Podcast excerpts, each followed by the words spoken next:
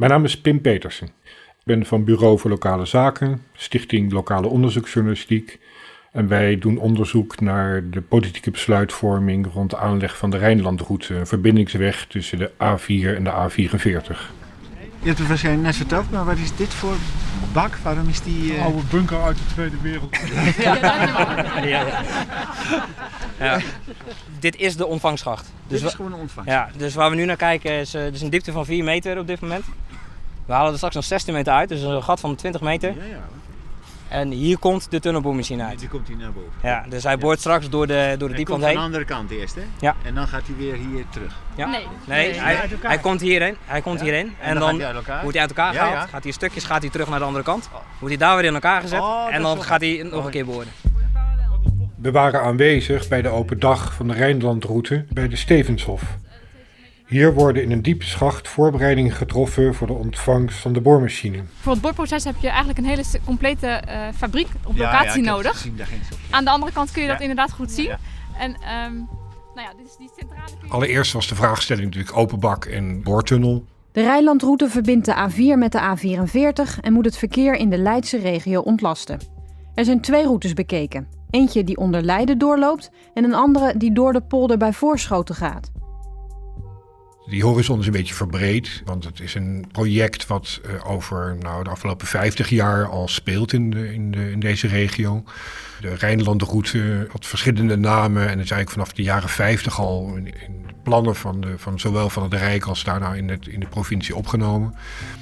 Dus om een beetje een beeld te geven van wat daar nu gebeurd is, willen we een artikel schrijven over de geschiedenis van de Rijnlandroute. We zijn er al zo lang mee bezig en al die tijd Ja. is het kennelijk dwars. Dat moet indruk maken. Eh, dus we moeten er nu maar eens aan gaan beginnen. Wim Terkeurs is initiatiefnemer van Stichting Behoud Stad, Natuur en Landschap Rijnland. Terwijl ik altijd gezegd heb van, maar dat die weg iedere keer opkwam en dat ze het toch maar niet gedaan hebben, dat is toch een argument om nu te zeggen van, waarom zouden we het dan nu wel doen? Daarna willen we inzoomen op de ehm, casus zoeken naar balans. Eigenlijk het traject wat de provincie eh voorstaat. En het burgerinitiatief eh, Churchill Avenue.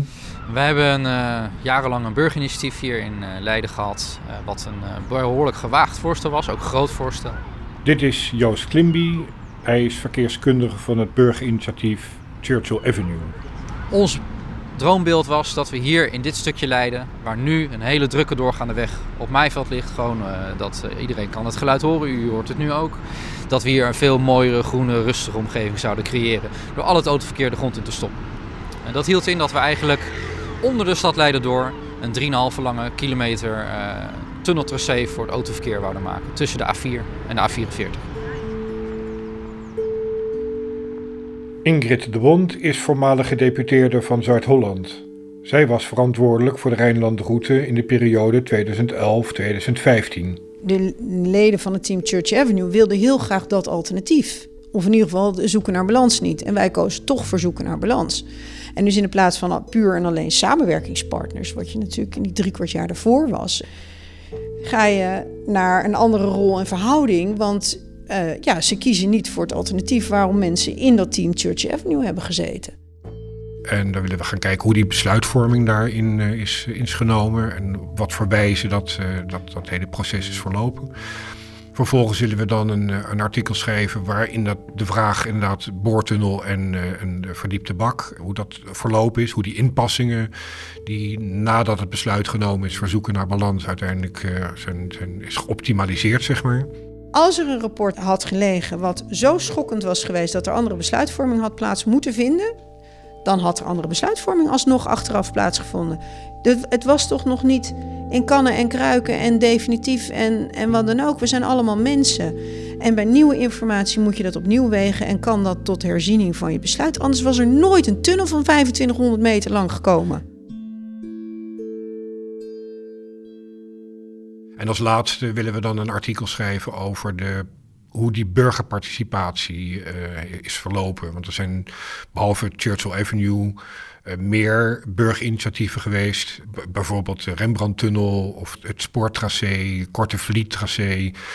Ook modellen of plannen om uh, de zogenaamde no-regret maatregelen eerst te nemen. Dat betekent eigenlijk de knooppunten aan, aan de beide kanten van de, van de Rijnlandroute eerst op te lossen voordat je begint met een Rijnlandroute zelf. Dat zijn eigenlijk allemaal burgerinitiatieven geweest die in de loop van de tijd zijn, uh, zijn, zijn uh, gepresenteerd. En daar, daar, willen we eigenlijk een beeld van geven van hoe is dat verlopen, wie heeft dat, wie heeft dat gedaan en waarom zijn die plannen zo snel van tafel geveegd zeg maar, door de provincie.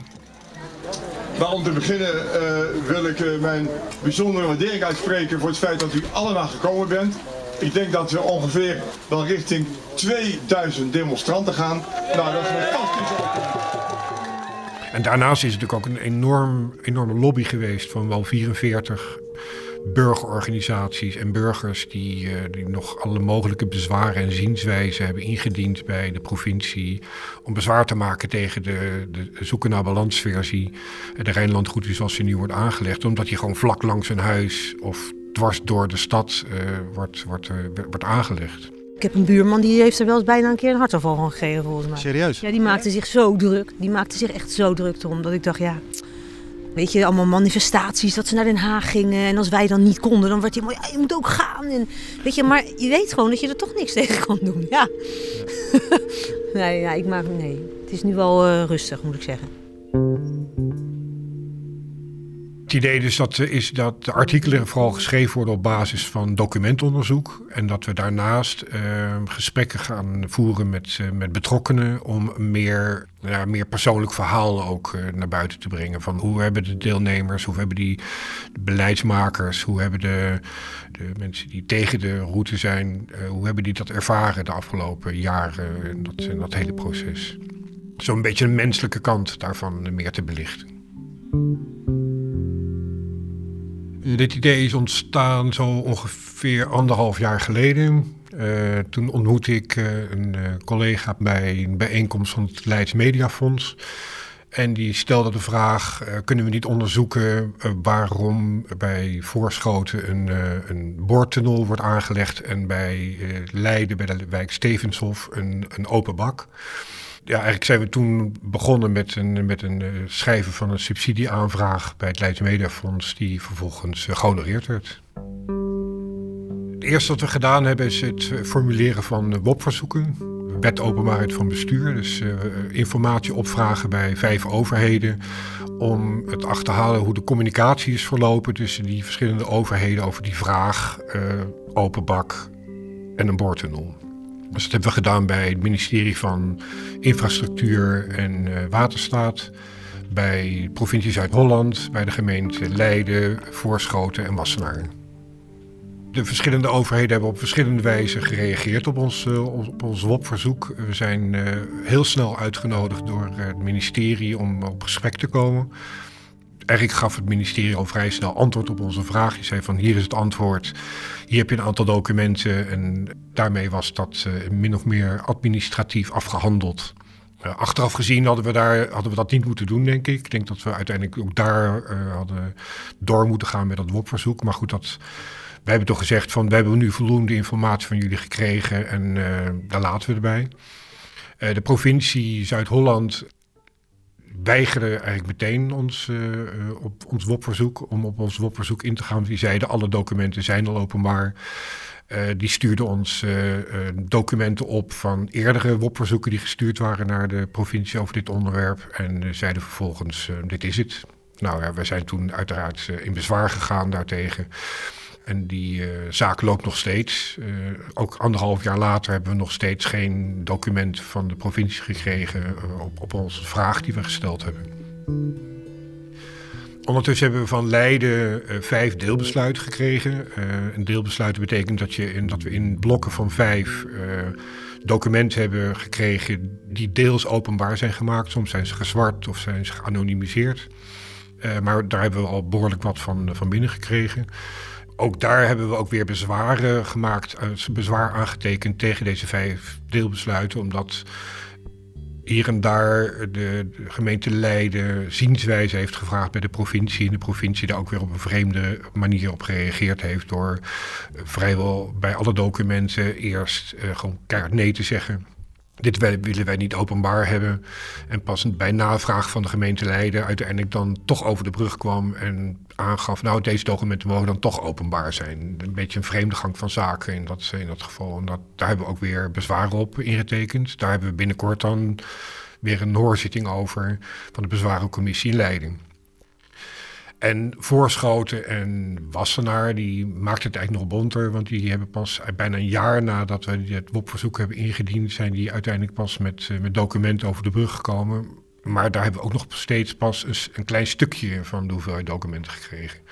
Dus we hebben uiteindelijk nog niet al het materiaal bij elkaar... wat we zouden willen hebben om bloot te kunnen leggen hoe de communicatie is geweest tussen die verschillende overheden over dit onderwerp.